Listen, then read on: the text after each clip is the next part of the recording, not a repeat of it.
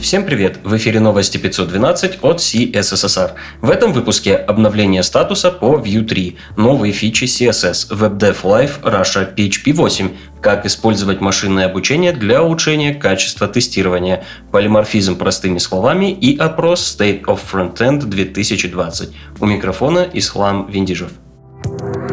Интересные публикации. Рэйчел Эндрюс из Smashing Magazine рассказала о новых CSS-фичах, которые либо уже стали доступны, либо вот-вот появятся в браузерах. Речь пойдет о Flexbox Gap, свойствах Masonry в гридах, псевдоэлементе, маркер и условий для медиавыражения Prefers Reduced Data.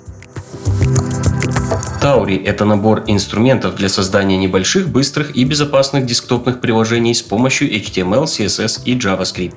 В Smashing Magazine Кельвин Амершоне объясняет, как соединить Tauri и Vue.js, интегрируя обе технологии на примере разработки нативного приложения. 10 CSS приемов длиной в одно свойство. Уна Кравец рассказывает, как минимальными усилиями получить надежные варианты CSS раскладок прошла трехдневная онлайн-конференция WebDev Live от Google, посвященная, как вы поняли, веб-разработке. Google Russia решила не отставать и организовала WebDev Live Russia. Экспертами и гостями обсуждались три основные темы – перформанс, прогрессивные веб-приложения и доступность интерфейсов. В роли ведущих и модераторов выступили Вадим Макеев, Евгений Кот и Звиат Кардава как браузер определяет, в каком порядке рисовать контент. Мартин Робинсон в своем блоге разбирает понятия paint стадии и стекового контекста, а также ставит эксперименты над браузером, визуализируя разные варианты наложения таких контекстов. 26 ноября выйдет PHP 8. В блоге Stitcher.io появился обзор новинок грядущего релиза. Вот лишь краткий список. Union типы, JIT компиляция, синтаксический сахар для конструкторов, наследование с приватными методами и weak мапы. После цикла статей о прогрессивных веб-приложениях Феликс Гершо решил подробнее изучить ключевую тему работы таких приложений, а именно сервис-воркеры. Статья представляет собой введение в API сервис-воркер, в котором рассказывается о создании сервис-воркеров, которые будут обслуживать контент из кэша и получать данные в фоновом режиме без какого-либо взаимодействия с пользователем.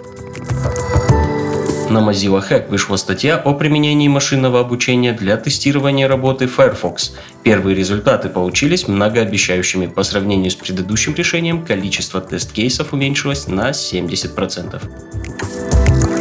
Лидия Холл в своем GitHub выложила 156 вопросов из серии «Что вернет этот код по JavaScript?». Каждому примеру есть свой ответ с теоретическим обоснованием. Мастерство в использовании гридов демонстрирует Эрик Мейер в своем блоге. Тут реализована и задокументирована реализация редизайна блога с использованием нетривиальной раскладки блоков с аккордеоном посередине страницы. С выпуском Mocha 8 версии появилась возможность работы в параллельном режиме в Node.js. Запуск тестов в параллельном режиме позволяет Mocha использовать преимущества многоядерных процессоров, что приводит к значительному ускорению работы больших наборов тестов. Больше подробностей о запуске и реализации такого режима вы найдете в блоге IBM.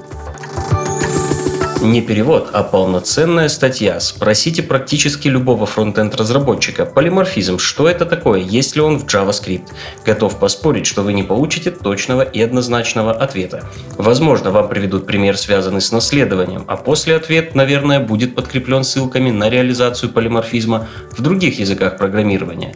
А теперь Попробуйте уточнить у разработчика понятие полиморфизма без использования или упоминания наследования и животных. Ну как, получилось? В блоге DevShafты опубликовали статью Сергея Юфо Кодера «Полиморфизм простыми словами. Минимальное количество сложной теории и никаких котов, собак, животных и геометрических фигур». Новости релизов. Неделю релизов начинает Next.js 2.33. Были доработаны модули Vue App, Webpack и CLI. Nest.js поднялся до версии 7.3. К классу Module были добавлены методы introspect и register request by context ID. OpenJS Foundation сообщают о третьем мажорном релизе Node.js фреймворка Festify. Из важных обновлений – улучшенная поддержка TypeScript, возможность использовать Express и упрощенная поддержка валидации со ссылками на схемы. Прошли два релиза Laravel. В версии 7.18 HTTP клиенту добавился метод with middleware, а в версии 7.19 модулю scheduler добавили шорткаты для планирования событий каждые 2, 3, 4 и 6 часов.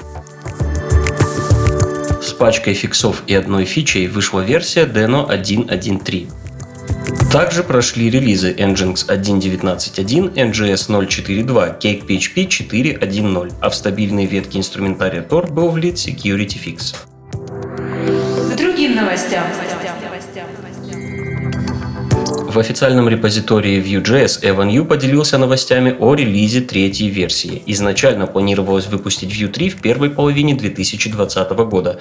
Теперь сроки скорректированы. Текущие целевые даты середина июля для RC и начало августа для официального релиза версии 3.0. Также в репе Vue открыт MR, включающий результаты трех предложений, посвященных single-file компонентам.